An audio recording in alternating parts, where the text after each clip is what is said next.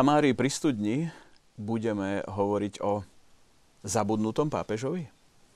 Neviem, či to je to presné označenie aj v súčasnosti, ale istotne si rozoberieme aj toto označenie, v čom spočíva a prečo zabudnutý pápež Pavol VI.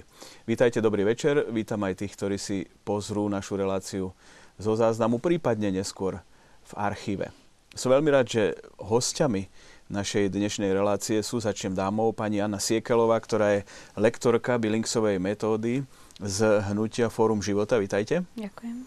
A neskôr si povieme, prečo sme ju pozvali a aká je jej úloha v dnešnej relácii v súvislosti s pápežom Pavlom VI. Je tu otec Juraj Vitek, odborník na otázky jednak súvisiace s pápežmi, jednak súvisiace s históriou aj udalostí v Ríme či vo Vatikáne a muž, ktorý má tak povediať na pleciach oratórium svätého Filipa Néryho v Senci. Vítajte. Príjemný dobrý večer. No a odborníkom, keby sme tak mohli povedať, vatikanológom, ponímaní aj praxe televízie Lux je vám všetkým známa tvára, známy hlas Ľudovít Malík. Ďakujem pekne za účasť. Pekný večer prajem všetkým. Tak prečo zabudnutý pápež? Na prvý pohľad e, to vyvoláva tak trocha niečo negatívne.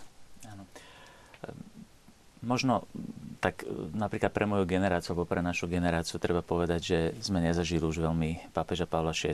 Možno tí, tá stredná staršia generácia si pamätajú ho ešte, ale on bol zabudnutý aj z toho dôvodu, nielen u nás za železnou oponou, ale aj na západe, kvôli takej istej jeho mm, e, nepochopenosti. Zaujímavé, že pápež Benedikt XVI uznal hrdinské čnosti Pavla VI, že to bol práve pápež Benedikt XVI. E, bolo to 20. decembra roku 2012, bol to jeden z posledných veľkých úkonov jeho pontifikátu. A e, myslím, že bolo to urobené tak bez reklamy, potichu.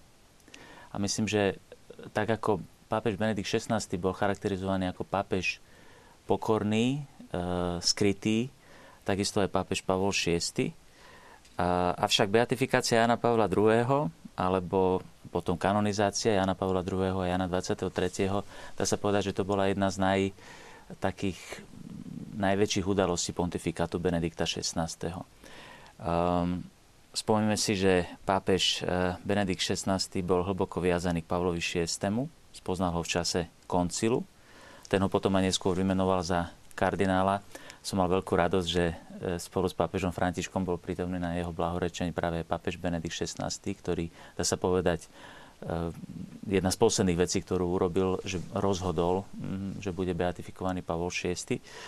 No a dá sa povedať, že medzi týmito dvomi pápežmi, Benediktom XVI a Pavlom VI je hlboká duchovná príbuznosť práve v tejto skrytosti.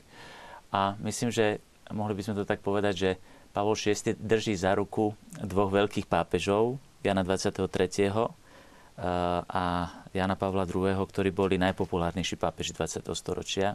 Neviem teraz, čím bude pápež František konkurovať a on zostáva predsa len e, hrozí, že zostane taký trošku tam zabudnutý, skrytý medzi týmito dvomi veľmi populárnymi pápežmi. Keďže popularita je dnes považovaná za jednu z takých mylne za, za, za, hlavnú, za hlavné kritérium povedzme aj kvality človeka, tak Pavol VI, keby zostal e, trošičku tam zabudnutý, e, by to bola veľká škoda. Tak dúfam, že sa nám podarí dnes večer ukázať, že si to nezaslúži, aby bol zabudnutý. Ľudovik Malík, podľa vás zabudnutý je to správne je slovo? V úvodzovkách zabudnutý. Dávajú mu aj takýto prívlastok. Na druhej strane dávajú aj prívlastok pápež modernosti alebo moderný pápež, pretože ehm, dá sa povedať ako prvý pápež v novodobých dejinách začal používať skutočne aj v praxi moderné prostriedky. Ako prvý pápež nastúpil do lietadla, ako prvý pápež vlastne išiel mimo hraníc e, Talianskej republiky. Ale ešte k tej akože zabudnutosti je, e, treba si uvedomiť tú, tú, mm, to storočie, že pred Pavlom VI. Pius XII. obdobie druhej svetovej vojny, veľmi zložité obdobie, napriek nespravodlivým obvineniam, ktoré sú stále voči nemu veľká osobnosť, Jan 23 zvolal koncil. Bol to jednoduchý jednoduchý v zmysle človek, v zmysle pochádzal z obyčajného vidieka, nebol zo žiadnej šľachtickej rodiny a napriek tomu zvolal druhý vatikánsky koncil. Po Pavlovi VI. Jan Pavol II. človek s obrovskou charizmou. Takže môže sa to akoby zdať, ale iba zdať, že, že Pavol VI. je ako keby tlačený z každej strany obrovskými osobnosťami, ale treba si uvedomiť aj veľkosť týchto pápežov, o ktorých hovorila Juraj, a zároveň aj zložitosť doby, v ktorej bol, e, prebiehal ten pontifikát Pavla VI. My sme boli tak trochu e, uchránení toho, čo sa dialo na západe vďaka komunistickému režimu, ktorý tu bol a ktorý nepúšťal žiadne informácie ale máme už dnes prístup k, k mnohým informáciám a vieme, že na západe prebiehalo niekoľko revolúcií typov rôzneho charakteru a byť na čele církvy a ako Kristov nástupca no, nebolo to vôbec, vôbec jednoduché. No a potom jeho niektoré kroky, ktoré vo verejnej mienke, v niektorej verejnej mienke boli také nepopulárne, tak to ako keby ho trošku odsunulo do, do toho úzadia, ale nemyslím si, že je to pápež e, zabudnutia alebo že by nemal čo povedať e, dnešnému človeku. Áno, ešte si to dokončíme, pani Siekelová. Pre mňa je Pavol VI uh, takým akoby vzorom uh, v tom, že ísť proti, ako ísť proti prúdu že možno bol zabudnutý práve preto, lebo bol nepopulárny, lebo hovoril to, čo mm, mnohí nechceli počuť a nepovedal to, čo mnohí chceli počuť. Ale myslím si, že keby, e, keby išiel s tým prúdom, ktorý sa vtedy očakával, tak by sa o ňom hovorilo určite viac. Áno, my sme istotne zvolili troška s nadsázkou e, titul dnešnej relácie, aby sme poukázali možno týmto kontrastom na skutočné poslanie a skutočný význam osobnosti Pavla VI. istotne nie ale v úvodzovkách zabudnutý. A vážení televízni diváci, vy sa môžete zapojiť do našej diskusie tradičným spôsobom, buď SMS-kou na číslo 0905 60 20 60 alebo e-mailom na adresu v Samárii, tam sú dve i, zavináč tvelux.sk. No a my teraz skúsme sa pozrieť možno od konca na to všetko, čo sa udialo. Poprosím režiu o zábery z 19. oktobra tohto roka.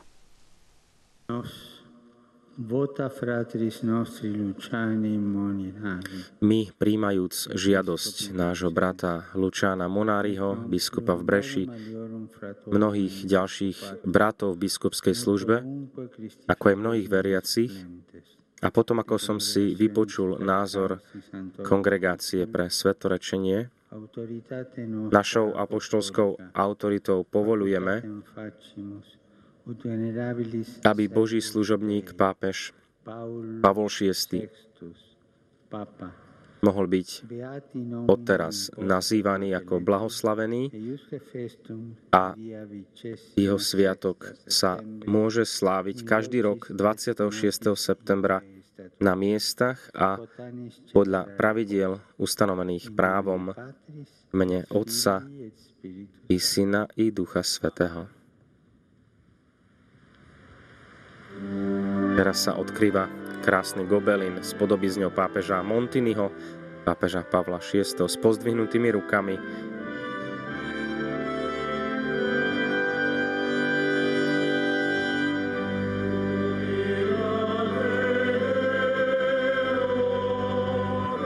úsmevom na perách.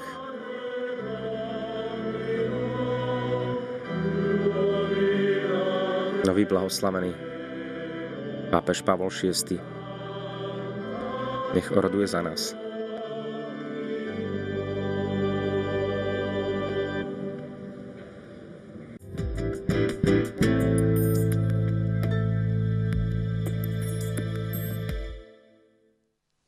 ...262. pápež Giovanni Battista Montini.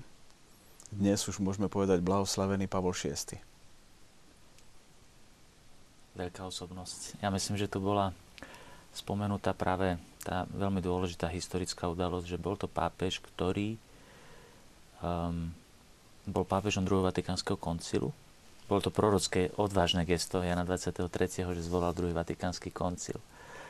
Ale vôbec nebolo jednoduché e, tento koncil priviesť do úspočného konca, pretože Jan 23. zomiera uprostred koncilu, dá sa povedať, uprostred koncilových rokovaní ešte ani jedna jediná konštitúcia nebola dokončená. A ja by som možno pripomenul trošku taký historický e, kontext, ktorý je veľmi dôležitý na pochopenie tej úžasnej historickej dôležitosti tohto človeka, ktorý sa nestal pápežom počas koncilu náhodou. Ani prekvapivo. Pretože pred, tomu, dá sa povedať, predchádzala, predchádzal celý jeho život. Nemáme samozrejme nejak veľmi priestor, možno úplne prebrať jeho celý život, ale spomenúť aspoň to, že po kniazkej vysviacke e, je posielaný, keďže pochádza z aristokratickej rodiny. Jeho otec Giorgio Montini je jeden, dá sa povedať, zo strojcov katolickej politiky v Taliansku tej doby. Pohybuje sa, pohybuje sa dá sa povedať, v, v politickom živote. Montini pre svoju mimoriadnú inteligenciu a pre svoje schopnosti e, je poslaný do Ríma, do lombardského seminára a krátko na to rozhodnú predstavení, že, že pôjde diplomatickou kariérou a veľmi rýchlo sa stane, že sa stáva súčasťou Venuje sa samozrejme veľmi pastorácii mládeže, tzv. fučistov. Fuči to bola federácia, mm, federácia mladých e, študentských organizácií v celom Taliansku. On mal na starosti ten tzv. to Circolo Romano, alebo teda ten kruh e, rímsky, ktorý bol najdôležitejším. Ale veľmi rýchlo sa stáva za pontifikátu Pia XII. sa stáva vlastne jeho sekretárom. To je veľmi dôležité obdobie potom aj na interpretáciu pontifikátu Pia XII., ktorý je tiež kandidátom na blahorečenie mimochodom. A um, veľmi dôležité je tam to, že um, stáva sa, dá sa povedať, kľúčovou osobou vo Vatikáne a, a má rozhodujúci vplyv v mnohých aj diplomatických rozhodnutiach Svetej stolice aj počas samotnej druhej svetovej vojny svojim radikálne, dá sa povedať, že v Taliansku, dá sa povedať, že mal, bol to jeden z tých, ktorý mal radikálne antifašistické e, postoje. E, veľmi pomáhal Piovi XII aj v tej e, oblasti pomoci, povedzme, židovskému obyvateľstvu a tak ďalej. To by bolo veľmi dôležité potom aj pre interpretáciu Pia XII, ale čo je veľmi dôležité je, že sa potom stala taká historická vec, ktorá sa veľmi ťažko historicky interpretuje, ale jedno isté bola veľmi, bola veľmi bolestivá a síce pápež Pius XII rozhodne, že ho vzdiali z Ríma. Ťažko to teraz interpretovať, um, aké tam boli, by som povedal, dôvody a tak ďalej. V každom prípade to bolo dosť, dosť bolestivé, ale uh, urobil to takým spôsobom, že ho vymenoval za arcibiskupa najväčšej vted, vtedajšej dieceze na svete, v Miláne, ktorá bola, dá sa povedať, aj jedno skutočne z najťažších pastoračných víziev tej doby, bol, bol tam obro, bolo tam obrovské množstvo e, robotníkov na perifériách Milána. Boli tam, dá sa povedať, obrovské politické zmeny, e, industriálna revolúcia a tak ďalej. A, pape, a teda ešte vtedy arcibiskup Montini um, sa už ani nestal kardinálom. A to bolo, to je to zaujímavé, že to bolo, ako to bolo úžasne prorocké, bo hoci si ho už vtedy väčšina kardinálov veľmi vážila, nemohol byť zvolený vtedy, keďže nebol kardinálom, bol arcibiskupom, tak sa stal pápežom Jan 23. Aj tam je vidieť tá prozreteľnosť úžasná Božia, lebo Jan 23. mal aj, dá sa povedať, nechcem povedať len povahu, ale charizmu na to, aby mal tú odvahu zvolať druhý vatikánsky koncil. Horšie to bolo s tým, um, potom ho teda aj priviesť k úspešnému koncu. A tu sa práve stalo to, že keď sa Jan 23. stal pápežom, tak prvý kardinál, ktorého vymenoval za kardinála, bol Montini.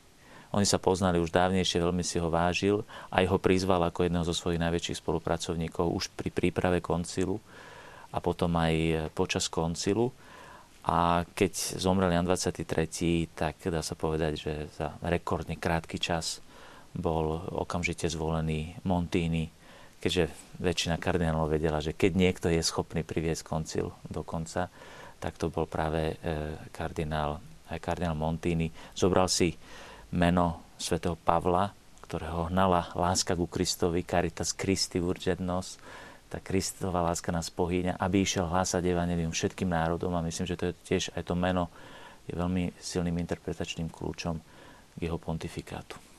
Tam pri, tom, pri tej voľbe v konkláve, z toho teda, čo niektorí autory z nejakých informácií zrekonštruovali ten priebeh, lebo vieme, že informácie sa vonku v podstate nedajú dostať, pretože kardináli sú viazaní ľubom mlčanlivosti pod trestom exkomunikácie. Ale z toho, čo sa podarilo vlastne nejakým spôsobom zrekonštruovať, tak voľba bola veľmi rýchla. Napriek tomu kardináli neboli až tak úplne jednotní. Bol tam nejaký taký bezprecedentný krok kardinála Testu, ktorý teda prehovoril, že pre dobro církvy, ale tak ako hovoril, hovoril Juraj, v podstate Jan 23.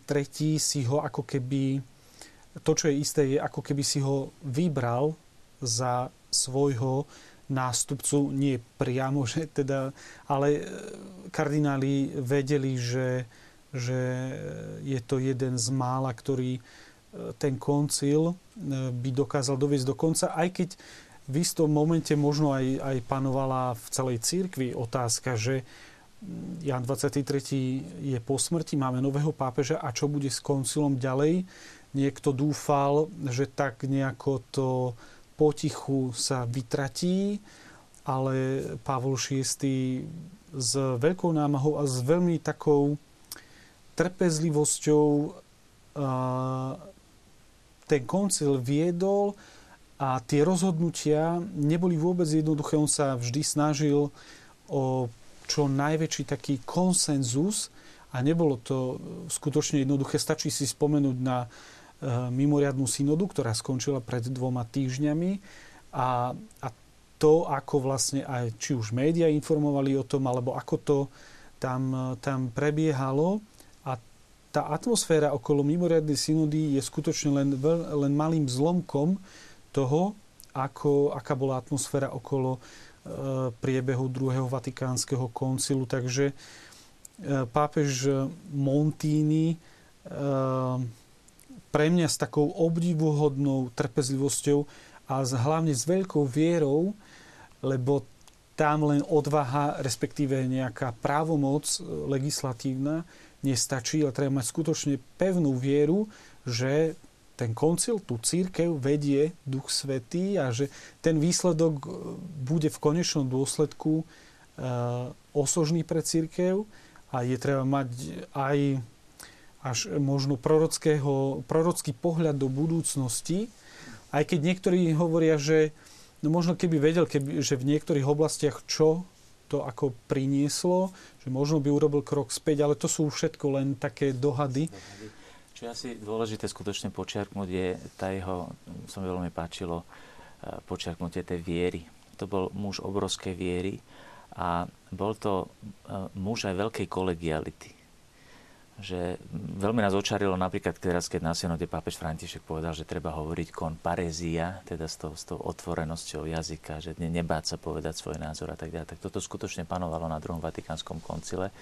Možno by sme boli až prekvapení, keby sme študovali tie jednotlivé príspevky, čo tam všetko zaznelo.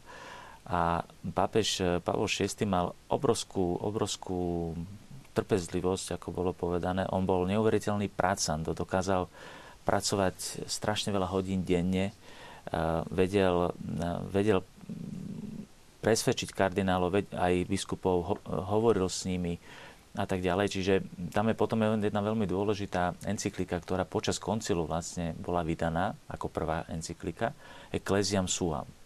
A tam je krásne vidieť, e, keď si človek číta tú encykliku, ako pápež e, Pavol VI hovorí, že toto mojou encyklikou nejakým spôsobom nechcem ovplyvniť koncilových otcov, lebo ešte len sa rodila e, konštitúcia Lumen Gentium o cirkvi a on písal prvú encykliku o cirkvi Ecclesiam Suam. Nechcem nejakým spôsobom robiť nejaký nátlak, alebo mm, chcem, aby konciloví otcovia pracovali nezávisle, ale to, čo chcem ponúknuť, je pohľad viery, interpretačný kľúč. A toto, bolo, toto bola úžasná schopnosť pápeža Pavla VI týmto pohľadom viery, touto veľkou schopnosťou kolegiality, ktorú konec koncov koncil veľmi potvrdil, ale aj, a to je veľmi dôležité, doslova nadprirodzeným pohľadom viery na samotný úrad pápežský, pred ktorým mal obrovský rešpekt a uvedomoval si skutočne ten nadprodzený charakter církvy, tak skutočne priviedol církev. Potom boli tam niek- až ku koncu, ale čo bolo veľmi dôležité, boli tam aj niektoré interpretačné kľúče na konci koncilu. Povedzme, keď sa na koncile hovorilo o tom, či pána, ako príklad to uvediem, či pána Mária má byť videná ako súčasť cirkvy, ako jeden z najvynikajúcejších, ako najvynikajúcejší člen cirkvy, alebo či ju máme vidieť nad cirkvou ako matku, tak zdalo sa, že na koncile sa rozhodlo teda, že bude to súčasť, e, Mariológia bude súčasť Lumen Gentium, teda e, konštitúcia o cirkvi, je to 8. kapitola Lumen Gentium. A pápež Pavol VI robí prorocké gesto, ktoré je interpretačný kľúč k tejto konštitúcii a marianskému učeniu druhého Vatikánskeho koncilu a na slávnostné završenie druhého Vatikánskeho koncilu vyhlási pánu Máriu za matku církvy. Čiže to je vidieť, že toto sú veľmi dôležité momenty aj pre interpretáciu druhého Vatikánskeho koncilu, pretože skutočný kríž a skutočné hrdinstvo Pavla VI sa začína až po koncile, pretože bolo treba potom toto všetko uviezť do praxe. A to bolo to bolo také, také obrovské množstvo práce, ktoré si ani nevieme celkom asi, asi predstaviť, pretože povedzme Jan Pavol II a ďalší pápeži, oni už mali, dá sa povedať, reformu e, vo veľkej miere, dá sa povedať skoro vo všetkom uskutočnenú, ale toto obrovské množstvo e, práce od liturgickej reformy cez e, množstvo dikastérií, reformu kúrie a tak ďalej, to bolo obrovské množstvo práce, ktoré on urobil. A práve tu sa potom začína e, tá, by som povedal, krížová cesta Pavla VI, pretože po druhom Vatikánskom koncile sa začne diať niečo, čo nikto nemohol celkom predpokladať. A to bola, uh, hoci koncil to, dá sa povedať, pripravil církev na to, ale to bola obrovská kríza západnej kultúry. V 68. roku nastáva, čo pre nás je symbol Pražskej jary, niečoho úplne iného, než sa dialo na západe. V, na západe 68. rok znamená radikálne odmietanie. Radikálne odmietanie kresťanstva, odmietanie hodnôt, morálky.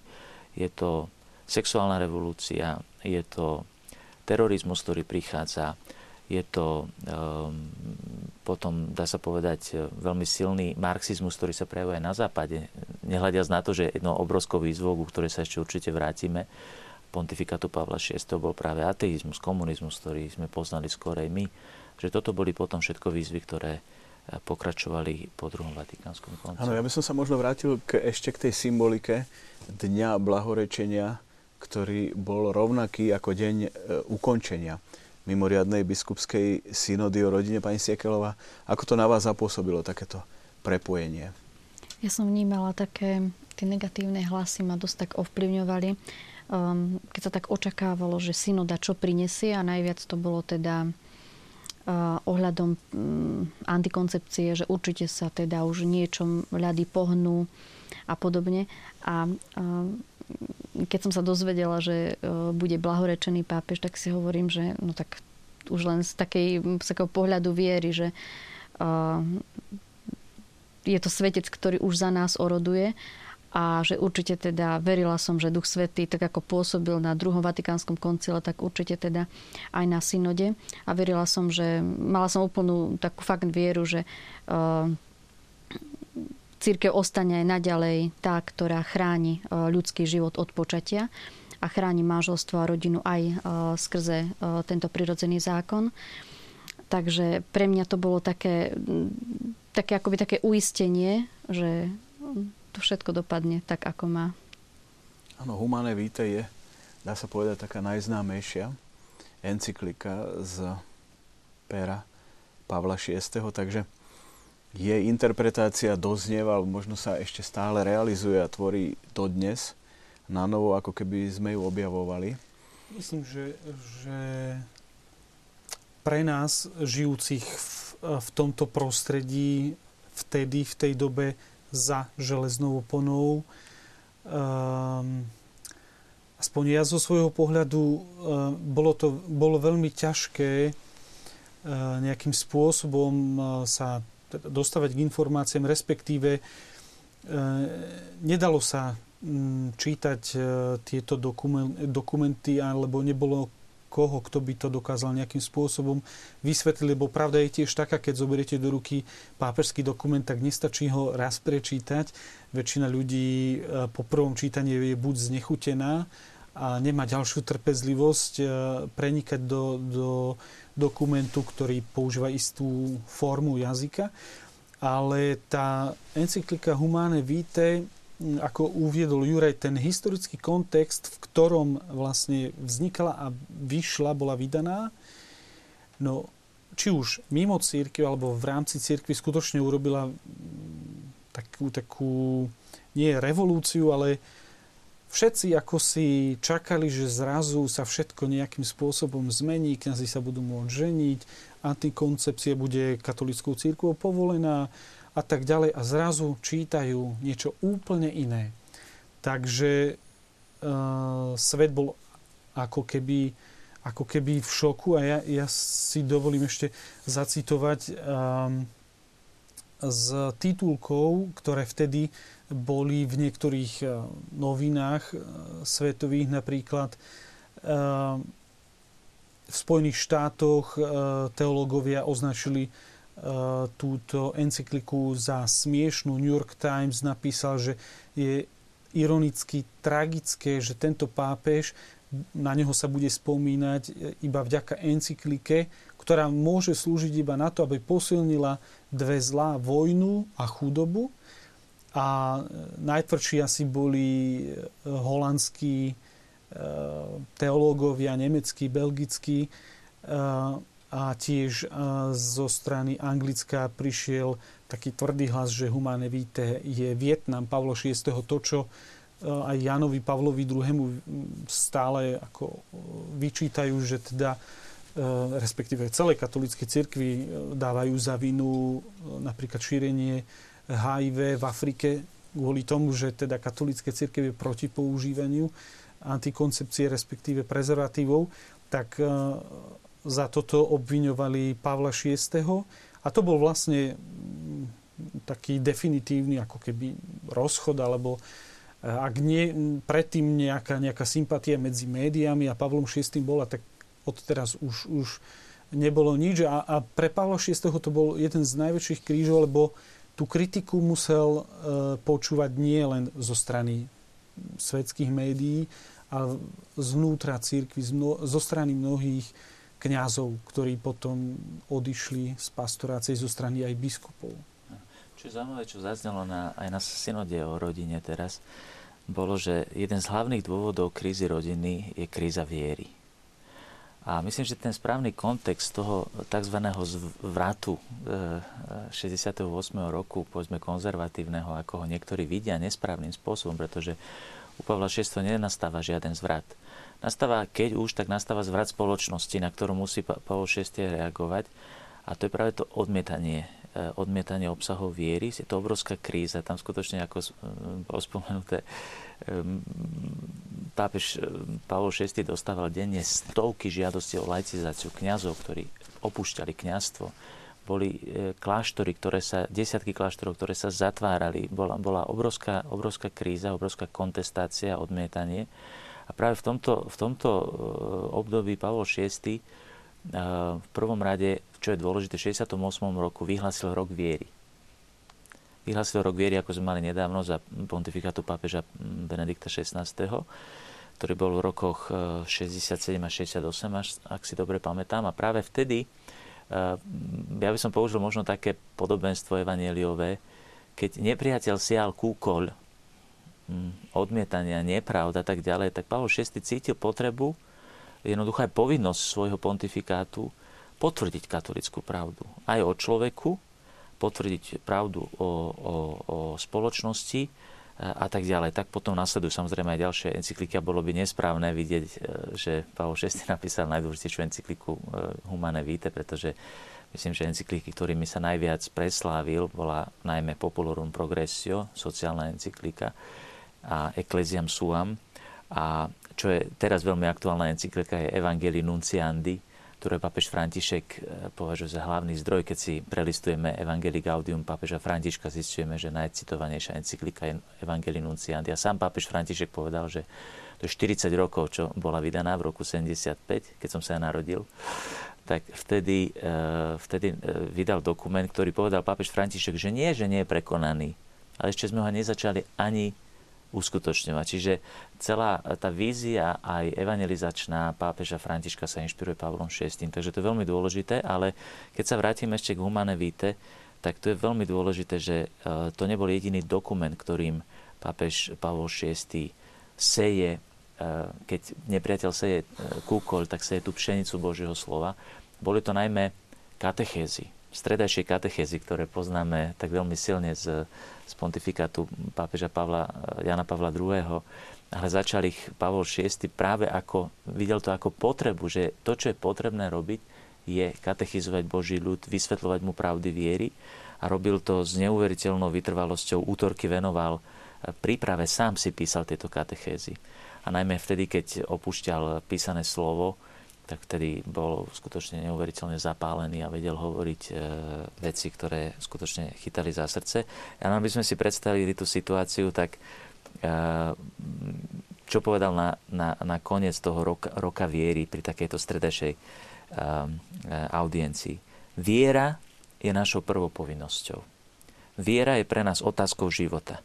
Viera je nenahraditeľným princípom kresťanstva – je zdrojom lásky, je stredom jednoty, je dôvodom bytia nášho náboženstva. Dnes v protive s tým, čo by malo nasledovať s ľudským rozvojom, viera, povedzme prilnutie k viere, sa stala ťažkou. Filozoficky z dôvodu odmietania zákonov špekulatívneho myslenia, prirodzenej racionality, toto bolo spomenuté aj na synode, že dnes má človek problém logicky uvažovať. Že prirodzená racionalita sa stratila Um, platnosti sedliacký rozum? Sedliacký rozum, presne tak. Platnosti ľudských istôt, pochybnosť, agnosticizmus, sofizmus, bezohľadnosť, absurdnosti, odmietanie logiky a metafyziky a tak ďalej rozvracajú moderné mysle. Ak už nerešpektujeme myslenie v jeho vnútorných racionálnych požiadavkách, tak aj viera, ktorá vyžaduje rozum, prekonáva rozum, ale potrebuje rozum, tým trpí.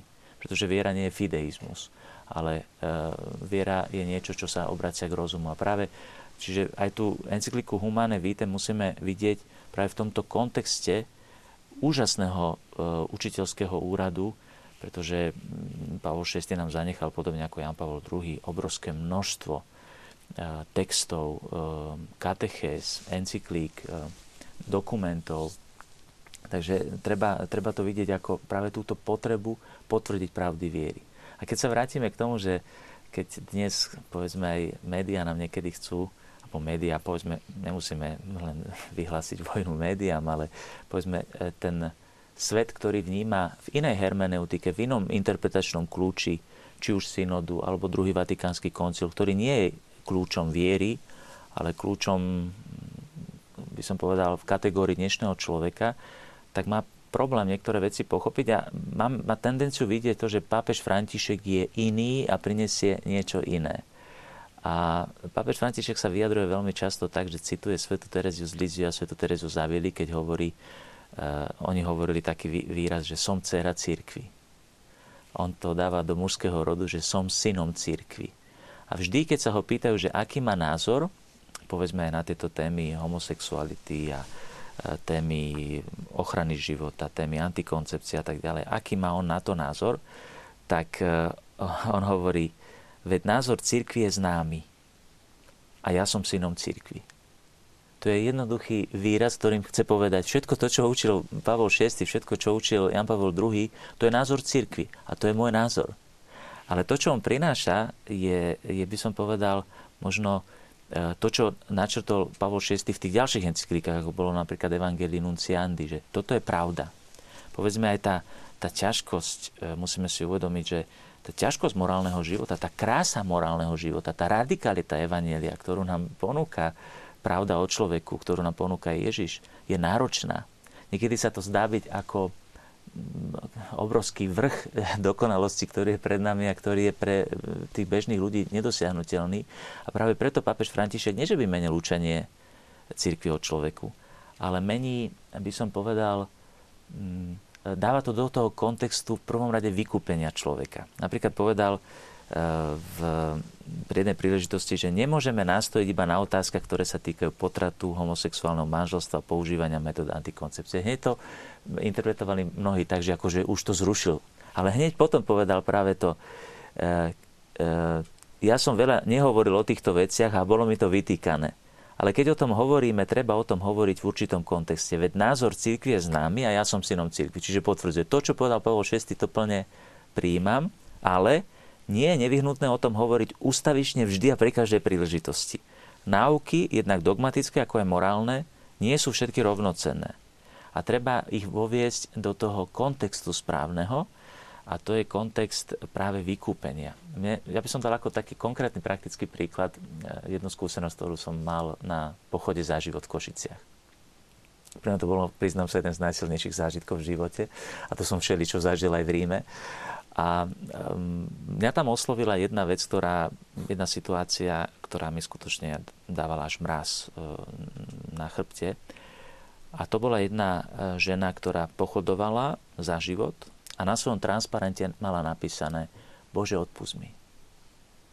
Čiže e, to, to je ten interpretačný kľúč, alebo by som povedal, to je ten kontext, v ktorom chceme hovoriť aj o, o týchto problémoch morálnych, ktoré sú vážne problémy a sú pre moderného človeka skutočne aj častokrát e, ťažko uskutočniteľné, ale je to krásna pravda o človeku, ktorá človeka vykupuje, ktoré, ktorá ho privádza k plnosti. A e, církev nehovorí len o morálke, ale hovorí o milosti, hovorí o vykúpení, o tom, čo mi umožňuje, aby som takýmto náročným, ale krásnym spôsobom schopný bol žiť.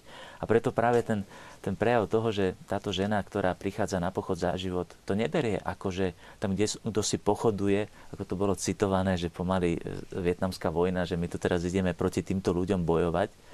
My ideme len uh, hovoriť o kráse E, ľudského života. Mne sa strašne páčilo na pochode za život, že tam boli hlavne mladí ľudia, mladé rodiny, strašne veľa detí, že nikto necítil, že tam je nejaké, niekoho odmietania a podobne. A práve táto jedna žena, ktorú som si tam všimol, bola pre mňa takým veľkým kľúčom toho kontextu, a to je kontext aj odpustenia, ktorý je potrebný, kontext vykúpenia. Páčilo sa mi napríklad veľmi, že v, pre Bratislavskú arcidiecezu, keď pán arcibiskup Zvolenský mal kázeň práve na, na, na pochode za život, tak hovoril o odpustení Áno. Pani Siekelová, aj vám dáme slovo. 46 rokov po Humane Vite, predsa len e, neustále sa s tým stretávate aj vo vašej činnosti, vo oslovovaní, povedzme, mladých párov, mladých rodín. Um, vo mne tak evokovala, keď som vás počúvala, tak um, taká skúsenosť práve z takého festivalu, na ktorý chodíme teda v rámci Fóra života, z festivalu Pohoda kde hovoríme o prirodzených metódach ako o biometóde, ako o niečom prirodzenom. Čo mňa tam fascinuje, tak je veľká túžba aj ľudí, ktorí sa necítia nejako v cirkvi, hej, akoby doma, alebo sú možno z iných denominácií, po niečom krásnom, možno ťažšom, ale niečo, čo ich, čo ich priťahuje, čo je v nich o, taká nejaká túžba o, potom naozaj peknom a prirodzenom. Takže ja tak vnímam, že v človeku je tá túžba aj po, po tom prirodzenom takom zákone, ktorý sa nachádza v ľudskom tele. A o čo išlo vlastne, išlo pápežovi o to, alebo celkovo cirkvi ide o to, aby chránila ľudský život, ale aj manželstvo a rodinu a šťastie človeka. A keď sa E, keď sa táto e, encyklika, alebo dalo by sa povedať, e, ten prirodzený spôsob prežívania intimného života aplikuje do manželstva, tak prichádza niečo, čo síce nie je navonok jednoduché, pretože sa treba naučiť, stojí to aj určité náma, určitú námahu alebo určité odriekanie, ale čo to prináša. A myslím si, že toto priťahuje, priťahuje ľudí. Um, nie len možno v cirkvi, ale i moja skúsenosť je aj tá, že na základe niečoho prirodzeného, čo je v človeku, čiže aj akoby mimo cirkvi, alebo teda ľudí priťahuje príklad. A to napríklad mňa fascinovalo aj e, akoby také posolstvo synody, že ľudia, ktorí zažili niečo takéto krásne vo svojom živote, majú o tom svedčiť. My ako rodiny, neviem, podľa mňa žiadna rodina sa necíti dokonalá na to, aby mohla nejakým spôsobom alebo sa cíti v tom, že, že ja idem svedčiť, lebo mám na to právo.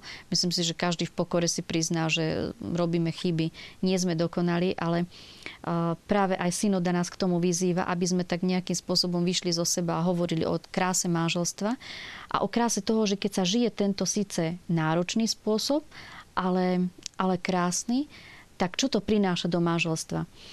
A keď o tomto hovoríme snúbencom, pri predmanželských prípravách, keď o tom hovorím mladým ľuďom na mm, prednáškach, na školách, oni naozaj majú záujem. Nie je to niečo, čo by, čo by ľudí odpudzovalo. Najprv majú také, že veď antikoncepcia na tom nie je nič zlé. Ja sa snažím mm, tieto veci prezentovať pozitívne. Nie tak, že som proti niečomu, ale ja sa snažím aj vôbec ako to je taká filozofia aj fora života, alebo aj šírenia prirodzených metód, že my ponúkame niečo, čo je krásne a za čo sme. Nie to, čo sme proti, ale za, za to, za čo sme. A to sme práve za ten prirodzený spôsob uh, žitia aj toho manželského intimného života. A tých mladých ľudí to fascinuje, pretože im hovoríme um, o tom, ako žijeme, čo prežívame. A raz som sa stretla s tým, že mladé dievča, už to bol taký sled prednášok, na konci, na tej šiestej prednáške, tak vystúpila a hovorí, že prečo nám doteraz o tom nikto nikdy nepovedal. Vo mne až taký mráz prešiel a hovorím si, že áno, je to strašné, že nepočula to doma, nepočula to od svojej mamy, lebo niekedy je to náročné, že my musíme hovoriť um, akoby pravý opak, to, čo tí mladí ľudia počujú doma. Ale aj napriek tomu si myslím, že je veľmi dôležité o tomto hovoriť a povzbudzovať a asi najviac ísť príkladom. Ano, to je zaujímavé, že pápež Pavol VI aj toto hovorí, že svet nepočúva učiteľov, a ak počúva učiteľov, lebo počúva svetkov, ale ak počúva učiteľov, tak preto, lebo sú, lebo sú svetkovia. A toto je práve ten príklad toho svedectva, že, že my svedčíme o pravde o človeku. A táto, to hovoril aj pápež Benedikt XVI, by som to nazval, že to bol taký antropologický optimizmus, ja to tak nazývam, že on, má dô, on mal dôveru, že keď bude hovoriť pravdu, že tá pravda je príťažlivá sama o sebe. Že len je dôležité, aby mal kto tú pravdu povedať, ako ste to vypovedali. Že e, keď ju nemá už kto povedať, tak potom ani nemôže zažiariť tá pravda. A e, myslím, že e, toto je také veľmi dôležité pre nás, aby sme mali takú, to, čo Pavla VI. veľmi charakterizuje, aby som to nazval, že taká, také kultúrne sebavedomie. V tom smysle, že on je presvedčený o pravde Kristovej a že táto pravda je tá najlepšia pravda o človeku, ktorá ho privedie k najväčšiemu šťastiu. A keď ju nebudeme hovoriť tú pravdu, tak na tom bude škodovať e, konkrétne individuálny človek, ale aj spoločnosť ako taká, čiže sa to začne rozpadávať.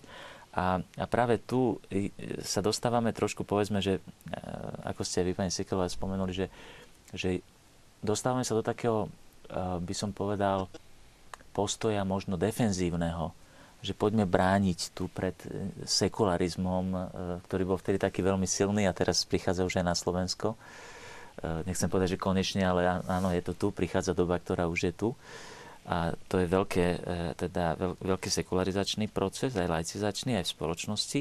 A my máme takú tendenciu ísť trošku do defenzívy a do silnej defenzívy. Pápež František to aj v tej svojej e, exhortácii Evangelii Gaudium hovorí, že kresťanský ideál bude vždy pozývať na prekonávanie podozrievavosti, trvalej nedôvery a strachu z napadnutia, teda k zmene tých obranných postojov, ku ktorým nás vedie dnešný svet že ako keby sme sa chceli brániť, že tu na to tento svet to odmieta a teraz my to musíme brániť. Ale Pavol VI naznačil to, čo skutočne v tom pokračuje pápež František, že my to musíme s radosťou hlásať v tom presvedčení, že toto je pravda o človeku. Áno, diváčka Magda možno na vás sa pýta, ako chce církev pomôcť pri šírení prirodzenej regulácie počatia? Ja vnímam také dva základné piliere. Každopádne je to informovanosť, ale potom je to aj tá konkrétna pomoc e, párom, manželom, ktorí chcú e, žiť prirodzene. Takže vlastne vytvárať e, podmienky alebo vytvárať poradne, kde sa oni budú môcť obrátiť. Ja robím aj individuálne poradenstvo, čiže konkrétne vediem ženy, ktoré mm, učím Billingsovú metódu. Potom tieto ženy sa môžu na mňa kedykoľvek obrátiť, keď sa niečo vyskytne, v čom si nie sú isté. A e, takéto poradenské centrá sa snažíme vytvárať aspoň minimálne v každej diecéze, aby mohli byť lebo mm, žiť e, prirodzenú metódu vôbec nie je také zložité, ako sa navonok zdá, ale mm, ten začiatok nie vždy býva jednoduchý. E, a to práve preto, lebo sa trošku zanedbáva informovanosť a vedenie práve mladých ľudí. E,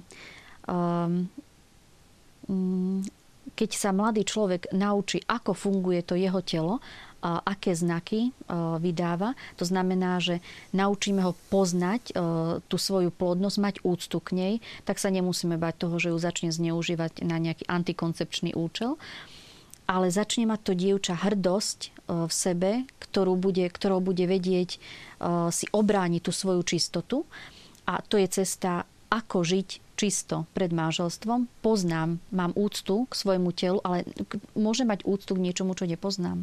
Ťažko. Čiže poznám svoje telo, mám k nemu úctu, čiže vychovávať mladých ľudí v čistote pred manželstvom s tým spôsobom, že ich naučíme, ako to ich telo vlastne funguje. My ponúkame taký program, kde vedieme k čistote prostredníctvom katechéz, ale aj prirodzeného vlastne poznania svojej plodnosti. A to je E, tým star program. Čiže ak naučíme mladých ľudí poznať svoje telo, mať úctu k nemu a mm, vedieť si akoby obrániť tú pravdu, tak toto je prvý spôsob. Mm, hľadáme spôsoby, ako to najlepšie aplikovať. A druhý spôsob je uh, teda viesť uh, už potom konkrétne tie manželské páry alebo teda ženy, ktoré sa učia prirodzenú metódu a pomáhať im tom individuálnom poradenstve. Áno, takže toto je ako keby ten najlepší odkaz ja by som možno doplnil z histórie ešte Pavla VI. Ešte jeden pilier k tomu a to je, mám skúsenosť ako kňaz aj vo Svetej spovedi a v duchovnom vedení, že častokrát tieto páry potrebujú a vôbec aj, aj ako mm, konkrétny e, veriaci, či to je muž alebo žena, potrebujú aj sprevádzať k takej určitej odvahe, pretože e, prirodzená metóda nie je len o to, ako sa ako sa, mm, by som povedal, ako predísť počatiu. Ale je to určitý pohľad na život, dá sa povedať. Je to, je to kultúra života. A častokrát mám skúsenosť práve v tom, že je, je veľmi potrebná aj taká e, otvorenosť pre to tajomstvo. Že častokrát, častokrát stačí len povzbudiť, pretože v tom, v tom, v tom, v tom, by som povedal, svete, kde častokrát tá kultúra smrti, egoizmu, zahladenosti do seba, pohodlnosti a tak ďalej, vytvára takú určitú klímu, ktorá vytvára určitú atmosféru strachu, ktorá vôbec ani nemusí byť. A preto uh, majú potom, by som povedal, veľkú, lebo prirodzené metódy, konec koncov vždy, ako ste to krásne spomenuli, že sú otvorené voči tomu tajomstvu aj, aj daru plodnosti. A práve, práve tu je tá zmena určitého zmýšľania, ktorú, ktorú vidím, že častokrát pri tom sprevádzaní stačí malinko, stačí len pri nich stať, stačí mať odvahu im povedať, povzbudiť ich a oni sa voči tomu otvoria. E, ja mám niekedy takú skúsenosť, že aj my kňazi sa možno až moc bojíme a niekedy sme až príliš prekvapení. Áno, sprevádzanie tam bolo jednou z tém a záverov synody, ale len zdanlivo sa nám zdá, že sme troška odbočili od témy lebo stále hovoríme ako keby o odkaze Pavla VI, o tom, čo nám tu zanechal, takže naozaj len veľmi zdanlivo. Ale my tu máme pripravený jeden blok, kde by sme chceli poukázať aj na istú spojitosť z života Pavla VI aj so Slovenskom. A možno na úvod by som poprosil teraz režiu o originálne zábery a potom vás, pán Malik, by som poprosil vysvetliť, že ako sa vlastne tieto zábery zrodili, lebo vy o tom máte tie najsprávnejšie informácie.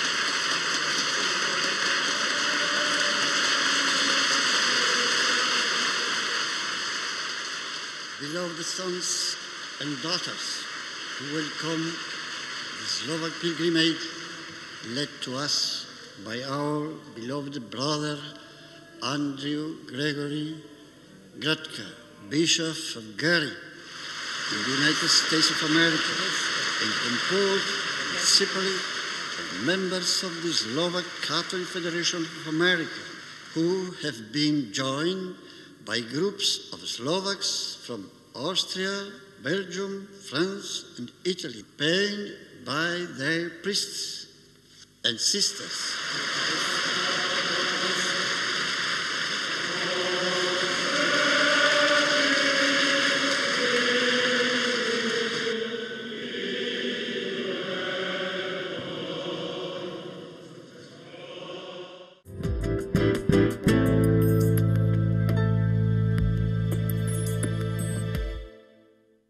Videli sme vzácne originálne zábery. E, Sú to skutočne vzácne zábery, pretože uh, točil ich uh, súčasný kardinál Jozef Tomko, ktorý má takú záľubu, že uh, teda točil a točí stále, pokiaľ má, má na to príležitosť z rôznych svojich ciest.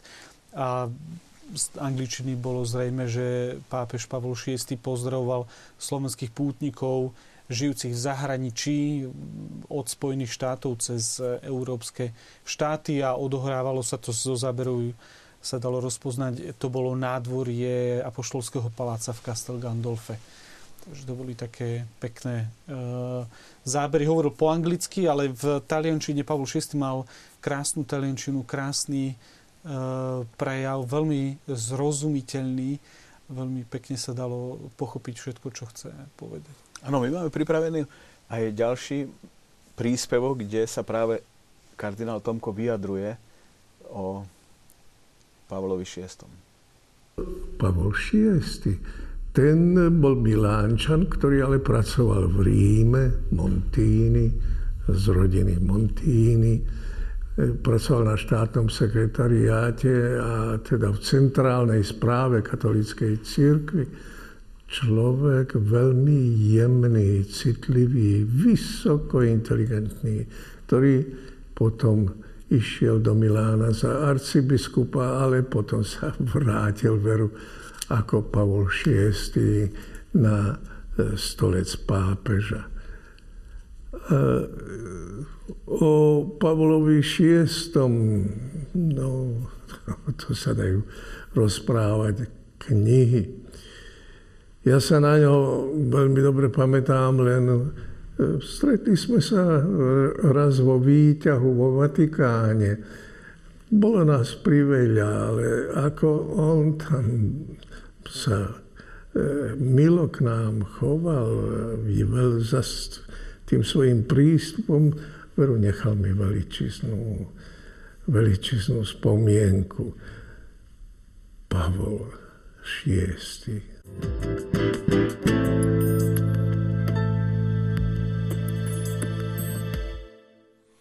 Nádherná spomienka kardinála Tomka.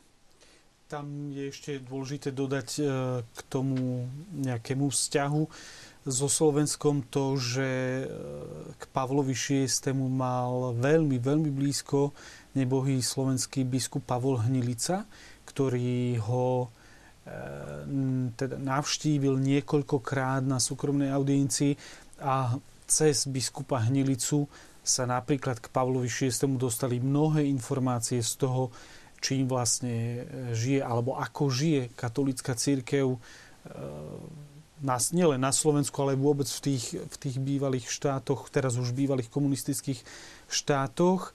A Pavol Hnilica vlastne potom neskôr počas toho krátkeho obdobia v 68. roku, kedy bolo takéto uvoľnenie aj, aj u nás, e, pomohol e, aj už súčasnému druhému slovenskému kardinálovi Korcovi, aby išiel a aby sa stretol s Pavlom VI osobne na audiencii. Áno, v histórii sú ešte ďalšie momenty. Možno by sme mohli tak troška zhrnúť tú publikačnú činnosť, ak to tak môžem nazvať takým svetským slovom, Pavla VI. Vy ste spomínali viacero aj encyklík, aj jeho diel. Ano. Takže aby sme neostali len pri Humane Vitae. Áno. Um, sam, samozrejme to by bolo, na to by, nestačila, na to by nestačila táto relácia, aby sme to nejakým spôsobom zhromaždili. Ja som spomenul už tú prvú encykliku programov Ecclesiam Suam, potom Evangelii Nunciandi, Populorum Progressio. Skúsme aj preložiť, aby aj pre divákov. Evangelii Nunciandi, to je práve tá o novej evangelizácii. Inak to bola zaujímavé, že to bola encyklika z roku 1975, kedy tomu predchádzala tiež synoda, No, lebo tie synody vlastne tiež založil Pavol VI. Vďaka nemu práve sa biskupy stretávajú, môžu stretávať. Áno, to, to bola práve jedna z tých, po, z tých požiadaviek druhého Vatikánskeho koncilu, um, tzv. kolegiality biskupov, čiže aby pápež e, centralistickým spôsobom nerozhodoval sám o celom svete, ale aby počul ten hlas církvy z celého sveta tomu predchádzali práve tie pápežské cesty, kde e, dá sa povedať, že navštívil rozličné kontinenty, možno e, ľudo potom... E, no, lietajúci Pavol. Aj. Lietajúci Pavol. Tak sa hovorilo. Áno, že kde všade, kde všade bol.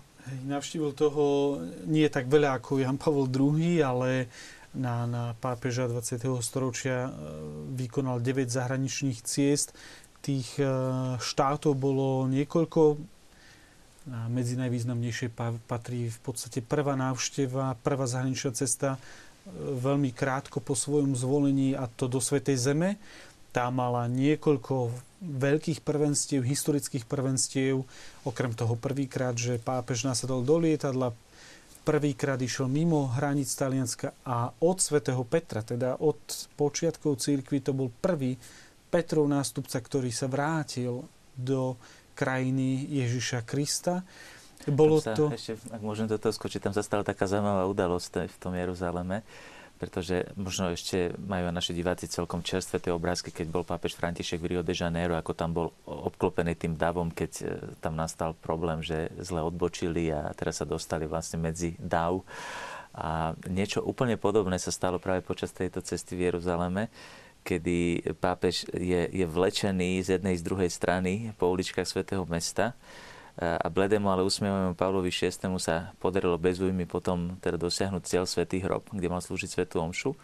A v ten večer oratorianský kňaz otec Bevil Akva, pápežov priateľ, odhalil skupine novinárov zhromaždených mimo Jeruzalemskej apoštolskej delegácie, že niekoľko rokov predtým sa mu Montini zveril s týmto. Snívam o pápežovi, ktorý by žil slobodný od dvornej okázalosti a väzení protokolu pápeža obklopeného iba jeho diakonmi. A preto, dokončil Bevilacqua, som presvedčený, že dnes, hoci obliehaný davom, je pápež spokojnejší ako bazilike svätého Petra. Že to je veľmi taká pekná, pekné svedectvo. On sa cítil skutočne veľmi dobre v tom. Vtedy to bolo, nebolo také jednoduché, ako dnes nebola bola to prvá zahraničná cesta vôbec pápeža, takže tá logistika nebolo nič a on vlastne mal si vykonať krížovú cestu ako, e, a práve tam e, prišlo k tomu, že ľudia, tak, také množstvo ľudí ho obliehalo, že to, čo trvá nejakých 20 minút, tak jemu trvalo vyše hodiny. A bolo to v istých momentoch až, až dnes, by, dnes by ochranka jednoducho to neexistuje vôbec, aby k niečomu takémuto prišlo, ale vtedy to bola, to bola prvá cesta, no a tam počas tejto cesty bola tá absolútne top historická udalosť, kedy eh, on, Pavol, VI ako, ako predstaviteľ západnej cirkvi sa stretol s Atenagorasom, predstaviteľom východných pravoslavných cirkví a k tomu už dnes slávnemu objatiu e, bratskému bosku tam prišlo. E, vtedy ešte stále obe časti církvy boli navzájom v exkomunikácii. Potom to malo samozrejme aj ďalšie kroky, aj sňatie tej exkomunikácie a potom Atenagoras prišiel do Ríma, e, Pavol VI išiel do Istanbulu a tak ďalej. Takže to boli e, mnohé, mnohé také, také udalosti, ktoré, ktorými vlastne on otvoril túto možnosť takéhoto cestovania pre, aj pre Jána Pavla II. Nehovorím, že Ján Pavol II by toho nebol schopný, ale ukázal, že je to možné. Ako prvý pápež Pavol VI vystúpil v Organizácii spojených národov, e, ako prvý pápež prišiel do Južnej Ameriky. E, jednoducho bol to taký no, lietajúci Pavol, ako ho teda médiá označili. Skúsme sa ešte vrátiť tým rozhodujúcim dokumentom. Dokumentom, áno. Áno, áno takže e, tam som spomenul práve tú e, Evangelii Nunciandi, ktorá práve týmto sa ukazuje, že e, to hlásanie Evanielia. Hlásanie Evanielia bola, bola primárna, dá sa povedať, aj úloha druhého Vatikánskeho koncilu, alebo to boli, to boli tie vízie, ktoré mal druhý Vatikánsky koncil od cirkvi, pretože to nebol koncil, ktorý riešil nejaké konkrétne problémy, povedzme nejaké blúdy alebo niečo podobné, ale bol to hlavne evangelizačný koncil, dá sa povedať, že v tom pokračujeme aj ďalej. Potom tam boli uh, encykliky, uh, ako sme spomínali, Humane Vitae, ale veľmi dôležitá uh, encyklika Populorum Progressio, ktorá bola sociálna encyklika, ktorá hovorila o tom, že že na čom stojí skutočný ľudský pokrok. Že keď chceme budovať mier, tak musíme budovať ľudský pokrok. Bola, dokonca o tomto hovoril práve aj pri spomínanej e, reči, ktorú mal pre, pre Organizáciu spojených národov. Niektorí to považujú dokonca za, za príhovor storočia. Z roku 1967. 7, presne tak. A, a práve tam hovoril, zazneli tie slavné slova, ktoré aj pápež František už niekoľkokrát povedal, už nikdy viac vojnu že to bola, e, by som povedal, že jedna z takých e, encyklík, ktoré najviac zaučinkovali aj, aj na svet a, a boli, boli veľmi dôležité. Práve v roku 1975 začína napríklad hovoriť aj o, o téme civilizácie lásky, ktorú tiež obyčajne spájame s pápežom Janom Pavlom II. A bola to aj encyklika Gaudete in Domino. To je jedna z posledných encyklík jeho pontifikátu, ktorá je vlastne úplne v súlade s pontifikátom pápeža Františka, ktorý, ako vieme, hovorí veľa o radosti. A práve, dá sa povedať, v tom najväčšom utrpení e, Pavol VI e, hovorí s obrovskou nádejou, hovorí radujte sa v pánovi.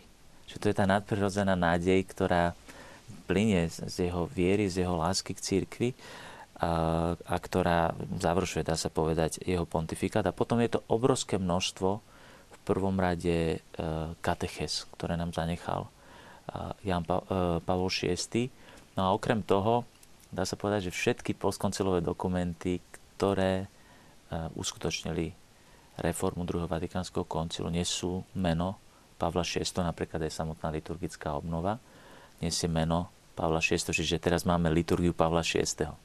Áno, ďakujem za otázku aj kaplanovi Jánovi, ktorý nás sleduje a pýta sa najmä na to, či sa pripravujú nejaké knihy, či neviete náhodou v súvislosti e, so životom Pavla VI.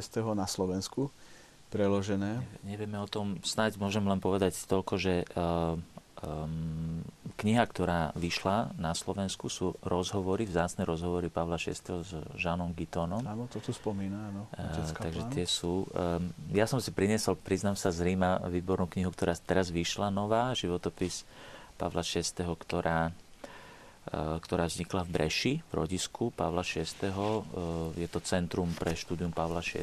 Títo vydali vynikajúce knihy, takže je to možno, môžeme teraz tak povedať, ako povedia Taliani, lančáre, môžeme teraz tak hodiť taký, takú výzvu, možno, že by sme, eh, aby aj prípadne vydavateľstva vydali aj nejaký Áno, my ešte máme pripravený posledný príspevok, ktorý je o tom, ako sa vyjadruje o Pavlovi VI. kardinál Jan Chryzostom Korec a tiež je to historická udalosť, ktorá má napojenie na vtedajšie časy a súvislosť s vtedajším Československom. Poprosím režiu. Mal som na 10 dní onu vízum, tak som išiel eh, aj s jedným ešte, Karol Vruček sa volá, tak som išiel s tým do Talianska a vtedy som sa 5. júla stretol aj so svetým otcom Pavlom VI. Opísal som to podrobnejšie v tej barbarskej noci, lebo tam boli predpisy, že biskup ku svetému otcovi musí ísť v reverende a tak ďalej. Ja som povedal, že ja by som sa do toho zakoptal, volať na schodoch, a takže ja pôjdem len v civili. Tak je, a a tam tí úradníci, protokolisti, un vescovo al Santo Padre, in civili, biskup Svetému Otcovi. A v civili, je, a nevedeli to pochopiť, to, to bol protokol stáročný. No ale potom mi kúpili kniazský civil takýto, no tak som išiel tom kniazskom civili, hej, ale v civili. Svetý Otec ma prijal, otec Jerica mal pritom tiež svoju úlohu, Pavol VI ho poznal veľmi dobre. No, aj tam prišiel so mnou, aj zostal v predtieni. Ja som bol za Svetým Otcom, to trvalo nejakých 20-25 minút, bolo to veľmi pekné. Svetý Otec bol utrápený, tedy vystupovali tí kontestátori, kňazi, poženili sa mnohí a tak. No a nakoniec ku koncu audiencii Svetý Otec stlačil gombík a povedal len toľko, zavoláme il vescovo Nilica. No a tak sekretár doviedol tam biskupa Nilicu. No a svätý Otec tedy e, vstál a mi povedal, otvoril jednu velikánsku, jednu malú kazetu, prsteň tam bol biskupský. Druhú väčšiu kazetu, pektorál zlatý, prekrásny pektorál potom tretiu kazetu a povedal, toto je naše, čo sme mali v Miláne, to vám dávame. A to boli jeho mitry. Jedna zlatom vyšívaná. A potom ešte väčšiu kazetu v takom onom, v tom červenom saténe. A tam bola poskladaná berla biskupská a povedala, toto je tiež naše, čo sme mali v Miláne, on tam bol arcibiskupom ako kardinál a to vám dávame. No. A pritom bol aj Jelice, mám fotografie z toho, hej. Nož tak, a potom ešte, že povedal, čo si kon i augúri, že by zaželal zdravie a že aby som tie insignie mohol používať. No ale 20 rokov som ich schovával potom. Hej. Takže takáto bola moja návšteva e, teda u svätého Otca. E, ja som sa bál, to je, že ako to ja preniesem na Slovensko. Slovenské kniazy v ústave Cyrila Metobo mi povedali, pápež je len jeden, keď ten dá nejaké dary, to treba zobrať do rodnej zeme.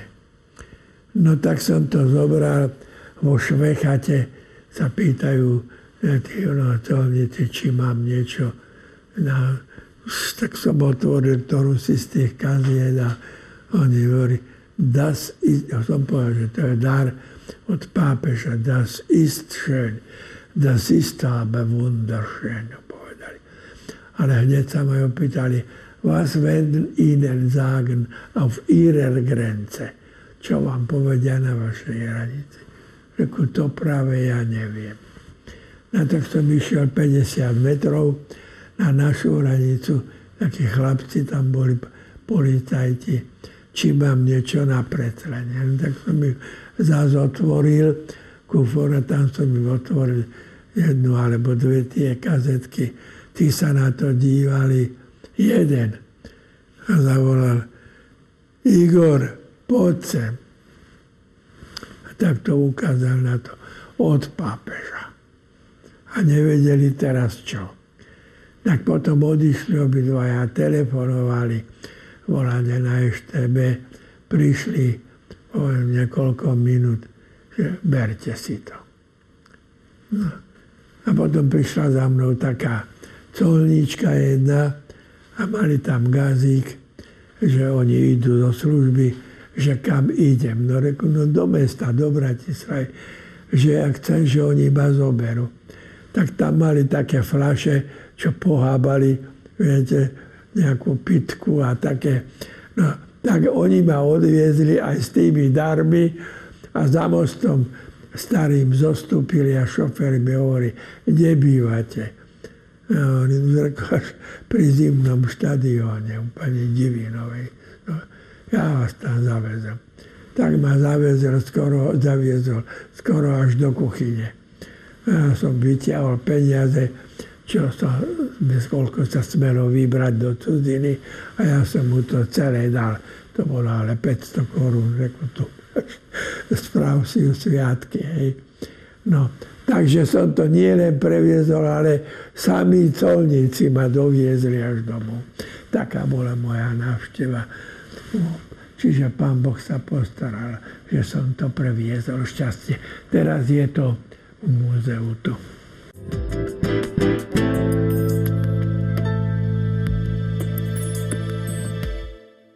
Istotne rôzne zážitky z dotyku s posolstvom Pavla VI. alebo priamo s ním by sa našli aj viaceré.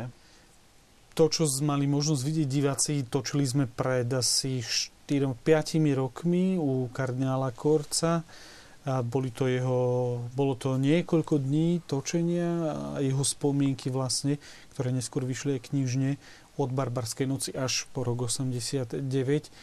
A to, toto vlastne túto udalosť, keď e, rozprával, tak mnohé veci pre mňa boli tiež e, neznáme a ako uviedol ten dar od Pavla VI, bol to skutočne veľký, veľký dar a kto, sa, kto chce, tak môže vidieť tento dar v múzeu Nitrianskej diecézy na, na vnitre na hrade, tam sú vystavené všetky tieto veci. E, ako, ale ako som uviedol, Pavol VI cez biskupa Hnilicu bol vlastne informovaný, vedel o tom, čo sa deje vlastne za tou železnou oponou. Aj keď my tu nás sme až tak veľa tých informácií nemali. Kto mal prístup k nejakým, e, alebo býval blízko napríklad rakúskych hraníc, tak sa dalo sledovať rakúske e, televízia alebo rozhlas, ale ostatní, to, toho bolo málo. No. Môžeme tak v stručnosti vysvetliť našim divákom, ako a ako pokračoval, ako sa začal proces blahorečenia? Áno, áno veľmi, veľmi v krátkosti, vzhľadom na to, že asi nemáme veľmi času, ale myslím, že práve toto je veľmi dôležité pri blahorečení. A teraz sme veľa hovorili, veľa historických e, súvislostí a tak ďalej, ale tá svetosť, ona sa skrýva v, srdci. Ja som mal veľkú milosť, že som e, v Ríme rástol, dá sa povedať, pod duchovným vedením jedného teológa, ktorý je aj zakladateľom tzv. teológie svetých a je konzultantom pri kauzach svetých, Pater François-Marie Letel, francúzsky karmelitán, ktorý mi otváral tak trošku, by som povedal, tento, e, toto umenie toho, že vojsť do srdca svetého. To je, to je, by som povedal, to najfascinujúcejšie pre mňa osobne, aj na postave Pavla VI. Vojsť do jeho srdca, e, vnímať, e, čo sa v tom jeho srdci dialo a práve toto sa skúma tzv. Teda, tzv. tým procesom blahorečenia, ktorý sa začal najprv na dieceznej úrovni v Breši v roku 1983 a postupne sa zhromažďovali e, všetky e, dokumenty, už hneď po jeho smrti sa zhromažďovali a potom sa tieto e, dokumenty, potom sa vyhlási tzv. Teda oficiálny ten, ten proces blahorečenia na dieceznej úrovni. Tieto materiály sa potom pošlú do Ríma, sú, sú spracované to tzv. pozício. Teda. To sú všetky informácie dôležité pre, pre takúto kauzu. A tie potom skúmajú konkrétni teológovia, ktorých učí Svetý Otec, tzv. konzultanti teologickí pri kauzách svetých. A oni rozhodujú. Tajným spôsobom, nikto nevie, ktorí to sú oni hlasujú, či si myslia, že je svetý alebo nie. Čiže to je veľký proces rozlišenia. Toto je jeden z najdôležitejších momentov práve toho, keď potom pápež na základe tohto a na základe schválenia biskupov a kardinálov, konzistória, tak potom vyhlási tzv. dekret o hrdinských čnostiach. V tom spočíva celá svetosť.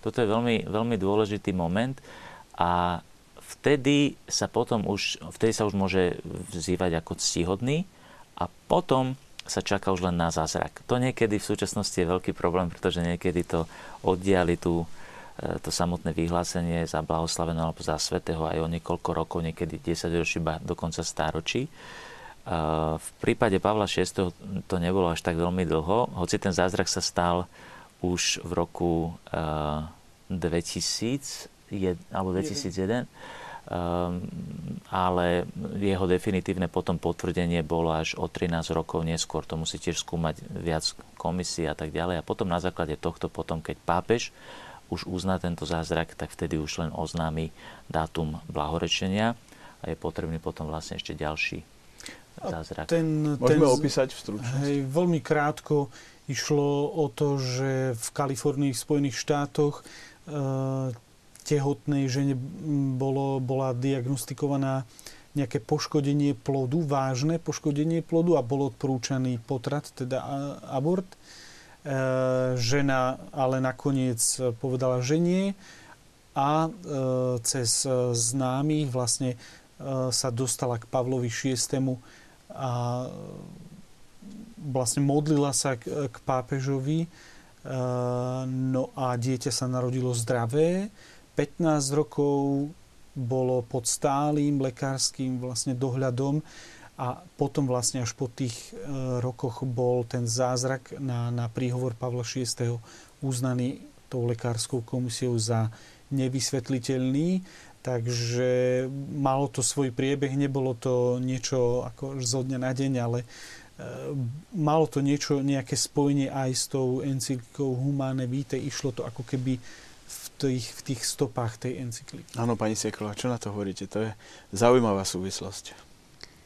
Není čas teraz na to, ale mm, nám sa stalo niečo podobné. Máme tretie dieťatko tiež vymodlené a tiež je to na príhovor, ale nášho teda slovenského biskupa, biskupa Buzalku. Takže máme takú, takú osobnú skúsenosť s tým, že, že toto je naozaj niečo, čo, čo je pre rodinu asi to najvzácnejšie a určite to bola také umocnená, také, ešte akoby také potvrdenie uh, encykliky. Ale mne ešte nedá na záver, keď uh, mám slovo um, doplniť to, čo vy ste hovorili, že ten pilier je veľmi dôležitý, ten ďalší, že pomoc kňazov. Je tak vnímam, že na to, aby encyklika Humane Vitae bola skutočne tak um, nejako tak zakorenená e, v cirkvi, je veľmi dôležité, aby kňazi a laici, alebo teda manželia a kňazi navzájom spolupracovali. Čiže toto vnímam ako také veľmi, veľmi dôležité, e, aby, aby sa naozaj táto radostná zväzť o manželstve a o pravde o človeku e, skutočne mohla naplno prežívať. Áno, ďakujem. Aká je ešte dlhá cesta k vyhláseniu za svetého? To Ak to vôbec vieme to už je krát, odhadnúť. To už je krátka, to už len treba čakať na zázrak ďalší, treba sa k nemu modliť, treba posielať do Ríma e, e, správy o, o, o uzdraveniach alebo zázrakoch, ktoré by mohli byť potom skúmané. Čiže tu už sa skutočne čaká len na zázrak. Ale vrátil by som sa ešte predsa len k tomu, tomu takej sonde do toho jeho srdca. A možno by sme to mohli aj prepojiť so spiritualitou, ktorú vy žijete. A to, sú, to je tá oratoriánska spiritualita, lebo nám ostali áno. posledné dve a pol minúty, aby sme to áno, stihli. Áno. Práve to je zaujímavé, že pápež eh, Montini alebo pápež Pavol VI vyrastal v oratoriánskej spiritualite v Breši, v oratóriu, kde spoznal dve veľké osobnosti. Eh, jeho duchovný otec bol Paolo Carezána, ktorý ho viedol potom aj, aj v Ríme a najmä Giulio Bevilacqua, ktorého on neskôr aj vyhlásil za kardinála bol jednou z nosných osobností tej doby, aj druhého Vatikánskeho koncilu. Um, a pápež Pavol VI 25 rokov kniazstva slúžil práve v Kiezamova pri hrobe Sv. Filipa a na obrázkoch nemal nikoho iného ako práve Sv. Filipa Neriho. A tá svetosť, ktorú vlastne sa naučil v tomto oratóriu v Breši, a to dá sa povedať toho, toho sprevádzalo celý život, e, veľmi pekne charakterizoval monsignor Luigi Morstabilini, biskup Breši, ktorý už v roku 1983 konštatoval potvrdenie, že chlapec, dospievajúci mladík, seminarista, kňaz, biskup, pápež Giovanni Montini bol vždy príkladným a tvrdenie, že sa nevie, ktorá čnosť by mu chýbala, pretože hľadá sa vždy tzv. hrdinská čnosť, len oni nevedeli nájsť žiadnu hrdinskú čnosť, ma uistili o tom, že v ňom boli čnosti naozaj dokonalé. Snáď sa nám menej javí hrdinskosť v zmysle faktov zvlášť význačných v tomto zmysle, ale ak uvažujeme nad tým, čo najpravejš- že najpravejšia hrdinskosť je hrdinskosť hroznej každodennosti, žité ústavične s trpezlivou vytrvalosťou, nebude ťažké dokázať hrdinskosť čnosti. Čiže toto sa naučil, že netreba robiť výnimočné veci, ale byť verný hrdinským spôsobom tej, tej, tým každodenným povinnostiam, ktoré e, každý kresťan má. A nedáme nezacitovať na záver jeden text, ktorý skutočne je veľmi silný. Je to na sklonku jeho života. Napísal malý spis, ktorom, ktorý nazval, že myšlienka na smrť. A hovorí, to nám môže hovoriť všetkým do srdca, tak dovolte, aby som taký trošku dlhší citát. Preto prosím, aby mi pán dal milosť urobiť z mojej blízkej smrti dar lásky k církvi Mohol by som povedať, že som ju vždy miloval. Bola to láska k nej, ktorá ma vytrhávala z môjho obmedzeného a divého egoizmu a nasmerovala ma k službe církvy. A zdá sa mi, že som žil len pre ňu a pre nič iného. Ale chcel by som, aby to církev vedela. Kiež by som mal silu jej to povedať, ako dôvernosť srdca, ktorú máme odvahu odovzdať iba na konci svojho života. Chcel by som ju konečne pochopiť celú v dejinách. O ľudia, pochopte ma, všetkých vás milujem vo vyliaci Ducha Svetého, na ktorom som ja, služobník, vám mal dať účasť. Tak sa na vás pozerám, tak vás zdravím, tak vás žehnám všetkých. A vás mne bližších ešte srdečnejšie. Pokoj nech je s vami. A čo poviem cirkvi, ktorej vďačím za všetko? Bože požehnanie je nad tebou, buď si vedomá svojej povahy a svojho poslania. Maj zmysel pre pravé a hlboké potreby ľudstva. Kráčaj chudobná, teda slobodná, silná a milujúca smerom ku Kristovi. Amen pán príde. Amen. Áno, k tomu už nie viac čo dodať. Ďakujem vám za návštevu a ďakujem aj vám, vážení televízni diváci, za to, že ste nás sledovali a teším sa opäť na budúce v Samárii pri studni. thank you